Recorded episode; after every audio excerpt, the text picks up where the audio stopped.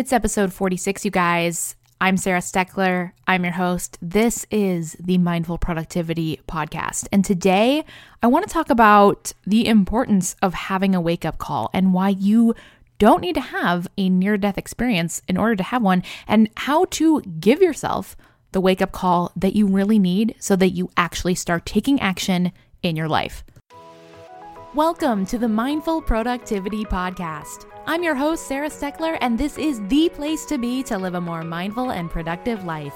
If you're ready to turn daily chaos into calm and start your days with intention, then get ready to join me as we dive deep into mindful living and personal productivity. It's time to connect with your true self so you can live the life you want to live. And it all starts now.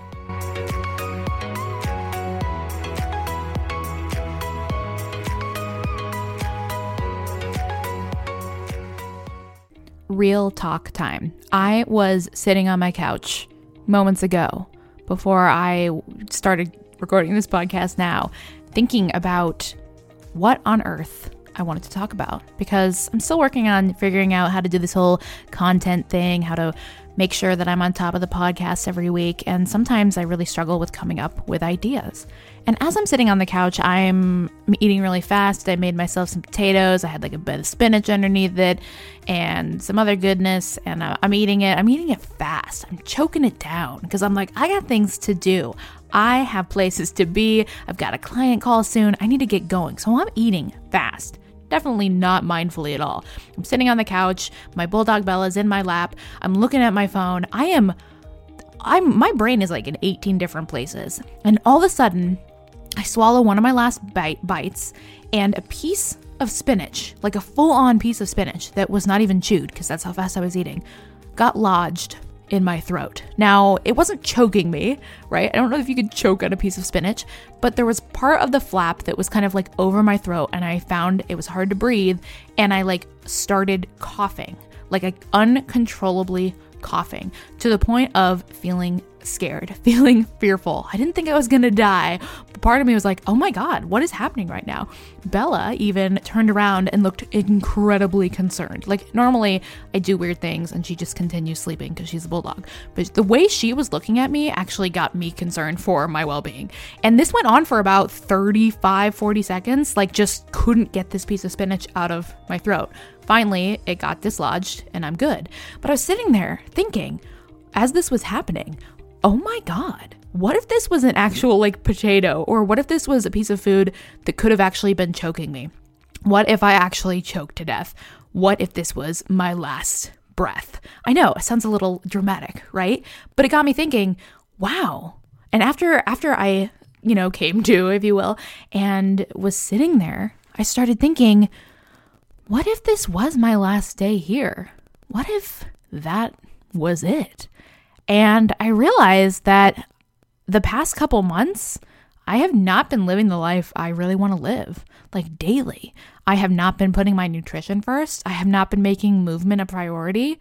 I've been working my tush off, getting ready for my husband to come visit, all these things. But I haven't really been doing the work that I need to do to live my best life.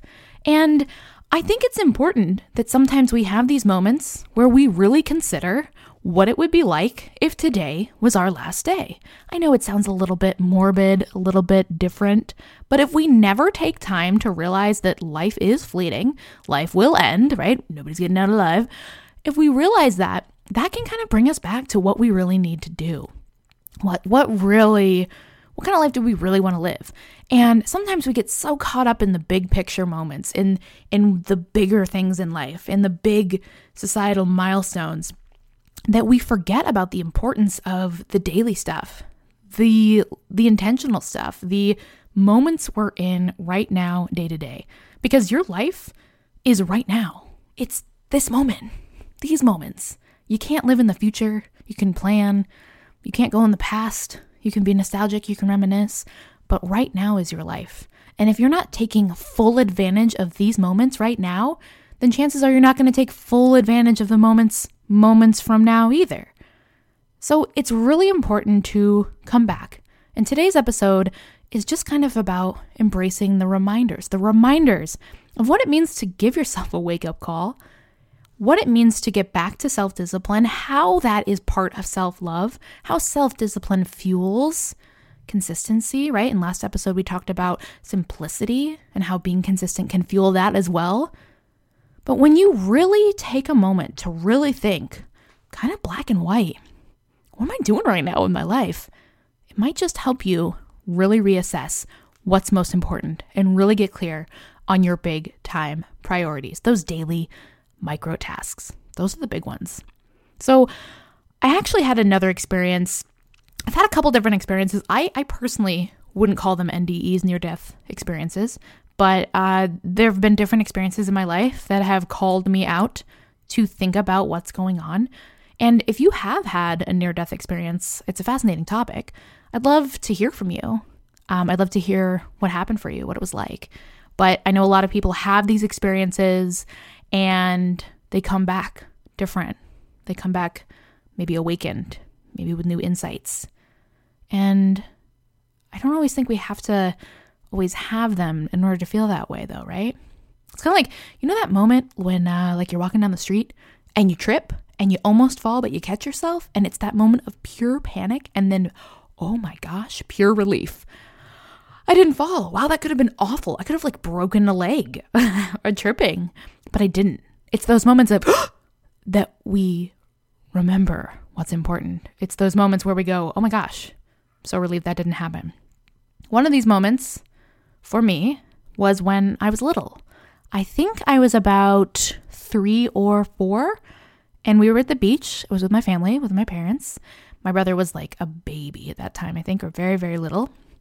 And I went running off after my dad. He was walking into the the Puget Sound and I followed him. And he didn't know I was right behind him. And my dad, he was pretty tall. He was about six one, six two, I think. And I'm three or four, so I am not very tall. And so obviously he can stand in water that's a lot higher.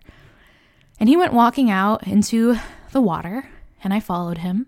And before I knew it, there was a little drop on the in the like the the floor of where the water was, and I fell underneath the water. And I remember this vividly. I remember falling. I remember my arms raising up. I remember all the bubbles, all the bubbles. And I remember gasping for air and swallowing this like sharp seawater. And I remember reaching my arms up and in my little three, four year old head, just feeling complete confusion and fear. Moments later, my dad reached down and he grabbed my arm and he pulled me up out of the water, and I began crying. And from there, I remember just being on the beach, my mom being upset with my dad for not seeing me, and him trying to console her, and at the same time, me shivering, being scared, being wrapped up in a blanket, I didn't have the cognition at that point in my life to look back on those three or four years and, and think, oh my God, what has my life been? What's my life purpose? Am I ever going to get married? Will I have kids? What have I done? Do I feel successful? No, I mean, I'm three or four.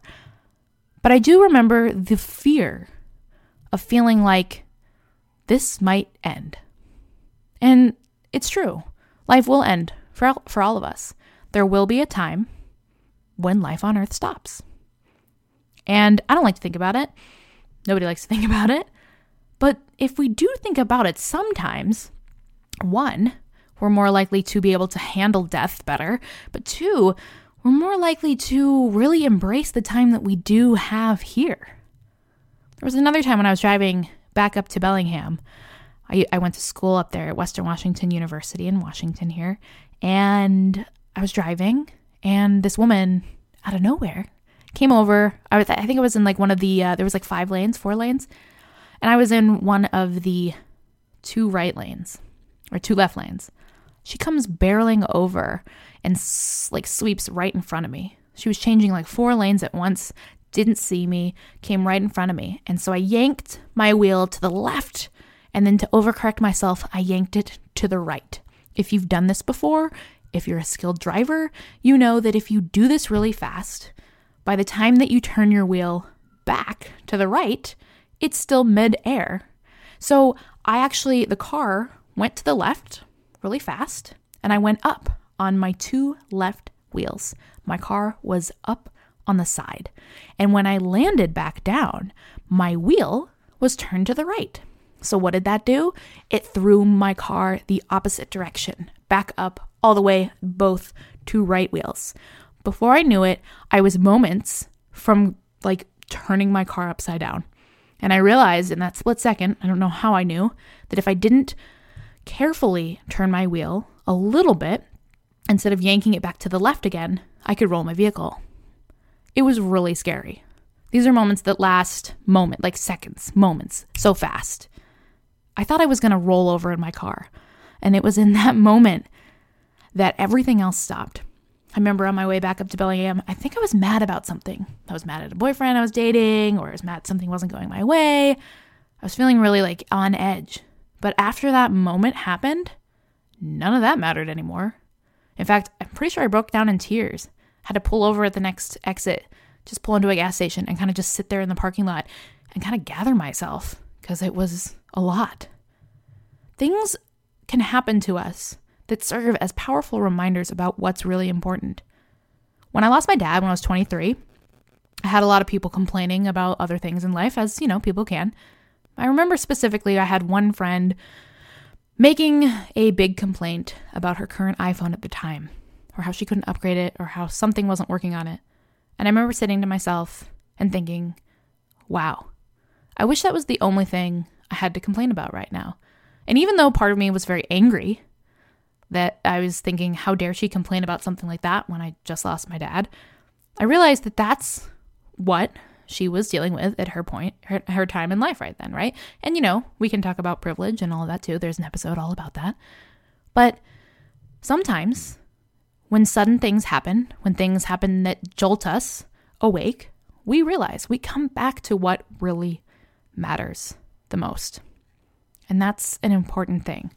And so today, I'm just going to continue to tell you a couple stories and give you that reminder to come back to yourself, to really think about what matters most to you. If you were sitting in your living room tonight and you noticed, I hope this doesn't ever happen to you, but you noticed that you're suddenly having trouble breathing or choking on something you were eating, you might too feel that like enormous sense of fear and confusion of what the hell is happening and oh my gosh, what am I doing with my life? When I was 18, my dad had a heart attack. One of two, maybe three, I can't remember. But he had his first heart attack. And I remember being very scared. I remember going to visit him. And I also remember a feeling of hope of wow, he just had a heart attack. Maybe this means he'll start taking care of himself. Maybe this means he'll change his diet and stop eating only red meat and chocolate ice cream because that's all he ate. I'm not kidding. Maybe this means he'll start exercising. Maybe this means he'll stop drinking. Clearly, if someone has a heart attack and their life is threatened and they have to be airlifted you know on a $8,000 helicopter ride, clearly, surely that's going to mean that their life is going to change and turn around, right? So I remember visiting him and feeling so upset, but at the same time, feeling excited. Ah, it was like a big exhale. Maybe this means everything is going to change for the better now. Maybe this means I can finally have the relationship with my father that I've always wanted to have, that's been hard to have, that's been masked by drinking, by alcoholism.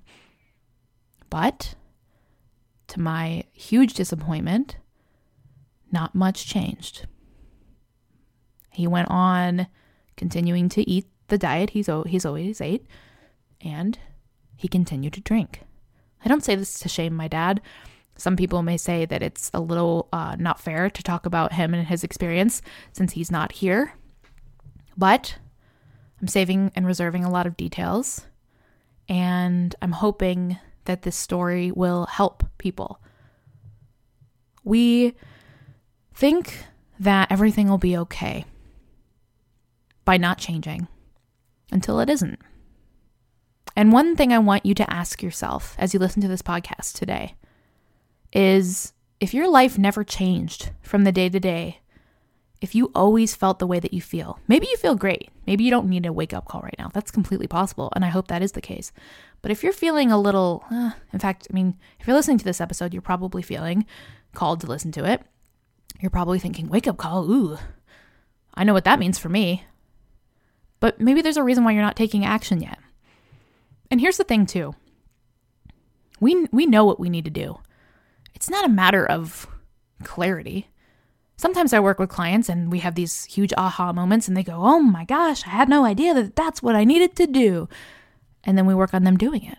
But most of the time, when I have clients come to me and we work together one on one, it's not a lack of an awareness. They know. In fact, most people, when I do consult calls, they know exactly what they need to do. They tell me, Sarah, this is what I need to do. And they go, and there's usually a big pause, and they go, I just don't know why I'm not doing it. I just don't know what it's going to take for me to do it. And most of the time, coaching is like one of the last resorts. If I'm not doing it, maybe I need someone to help me be accountable to do it. And we do it. We make it happen. And it doesn't always have to like be that way, right? There's all there's tons of ways that you can hold yourself accountable and do things. But you know what you need to do. But there's a reason that you're not doing it. There's comfort in discomfort. There's normalcy in what's going on for you now, even if it's painful, even if it's excruciating, even if it's ruining your energy and making you feel tired and resentful and burnt out. There's still something about that experience that is helpful to you. There's still something about that experience that, that that's a benefit. There's still something about how you feel every day, even if it's uncomfortable, that feels like, hmm, I feel kind of like maybe I'm home. Eh, right? We get complacent. We get complacent in the things we're doing. The habits, the routines that we start doing, they become habits and routines because they become normal. And one of the biggest reasons why we don't take action and make change is because when we first take action on things, it requires a lot more mental energy. It can make us feel tired. It can feel hard because we're bringing awareness to something so small that we never had to do before. And we usually have to do that multiple times per day. Just like me now, working on really cutting out sugar from my life, I'm realizing that if I'm really going to do it for a while, there's a lot of habits in place. I've been saying yes to candy for a while now. I've been saying yes to cake, yes to this, yes to a candy bar at the store. It's going to take a habit shift for me to start saying no, for me to start thinking about what I'm mindfully fueling my body with. And I've done this before. I know I can do it. I know what I need to do. It's not a, a lack of knowledge. When you think about what you need to do, when I say wake up call, what does that mean for you? Sit with it for a minute. Like, really think about it. Like, if you're walking right now, if you're on a walk outside, pause. Stop for a minute. Look around you, look up, look up to the sky. Take a deep breath in. What does it really mean to change your life? What is the one thing every day that you're doing or not doing that could really start to change it all. Because I'll tell you, that's where it starts. It starts with the one thing, the one little micro thing. That's the one thing you need to shift. Once you shift that and that becomes a habit, guess what? There's another new thing that you can shift. That will become a habit. Before you know it, you'll be building on yourself. You'll be a completely different person. We also get scared of change because it means that it might affect other people. It means that we might have to really be honest with our personal boundaries we might really have to tell other people no. We might have to disappoint ourselves because we're not living up to an unrealistic expectation. Do it anyway. Challenge yourself. I recently, over the summer, went to visit my aunt and my uncle. I haven't seen them in a long time. And it was such a lovely visit. I got to bring my bulldog Bella. And one thing I love about visiting my aunt is that no matter how many times they've moved, they've moved quite a few times, and I've been to their every single house since I was little. No matter how many times they move, her house always feels so cozy. She has all these plants that are still alive, like that's amazing. These beautiful pieces of art. And every time I visit her, it always feels like I'm in the exact same place. Like nothing has really changed, even though it can be a completely different location and a completely different house. There's something about what she does to a place that brings her presence to it. And it's so lovely to be there. And when I was visiting, I laughed because I went out and I got us all Chipotle. They'd never had it before. It was really fun. And I was like going on and on about the guacamole and how they have to have this and that. And we had such a fun time. And it was fun to see them enjoy it and try something new. And I was laughing because at 4 p.m. sharp and at 5 p.m., we watched Jeopardy. And then we watched Wheel of Fortune. And that is something that they have done every single night since like the beginning of time, since I have I can remember. I remember being like seven years old and going over there and taking a bath and then like putting on a huge oversized t-shirt and snuggling up on the couch and watching Jeopardy with them. And they're still doing that to this day. And I share this story because their life in that way, their evenings, it's never changed. They still have the same routine. And that can be a good thing, right? That's something they love doing. Nothing wrong with that. But if you think about your life now, what you're doing every day, if you don't change it, that's going to be your everyday well into the end of your life. What you're doing right now, what you're feeling right now, how you're feeling, the action or inaction you're taking, that will continue on unless you shift. You have to actually make the change. You have to actually take the action. Otherwise, you may hit 75 and still be living the same exact life you're living now. Now, that doesn't necessarily mean it's a bad thing, but it's something to think about. There are a lot of things that are going to change in our life, but how you speak to yourself, how you take care of yourself, how much water you drink, making sure that you are getting enough sleep, making sure that you are moving your body as your body changes and adapts as your lifestyle changes as adapt and adapts as your schedule does, making sure that you keep all those core things a part of your life is vital to making sure you feel how you want to feel throughout your life. There's an amazing book. I'm listening I'm listening to it again, this time on Audible. Well, I should say I read it first and now I'm listening to it. It's by Dr. Greger. It's called How Not to Die. Dr. Greger is amazing, by the way. Highly recommend checking out his site, nutritionfacts.org, him and his team go through thousands of studies all the time. There's a new video released every day about the science behind different foods and nutrition. It's fascinating. It's really inspiring. It gets me to eat healthy. But in his book How Not to Die, which is really a really good read. He's really fun to listen to too. He makes these subtle jokes about science stuff that if you're a nerd, you'll you'll laugh at like I do. But in the beginning of his story, and I'll only tell you a piece of it because it's worth listening to, he talks about what inspired him to become a doctor, what inspired him to continue to do nutrition research, and why he now fills the gap. Because in the medical community, often nutrition is overlooked, or it's not something that's one of the main things that is studied or looked at.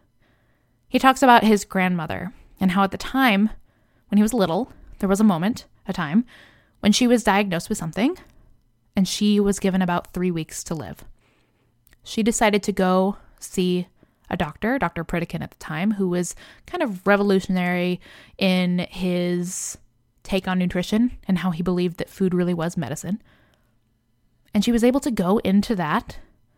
And she came out, was wheeled in. And when she came out, she walked out.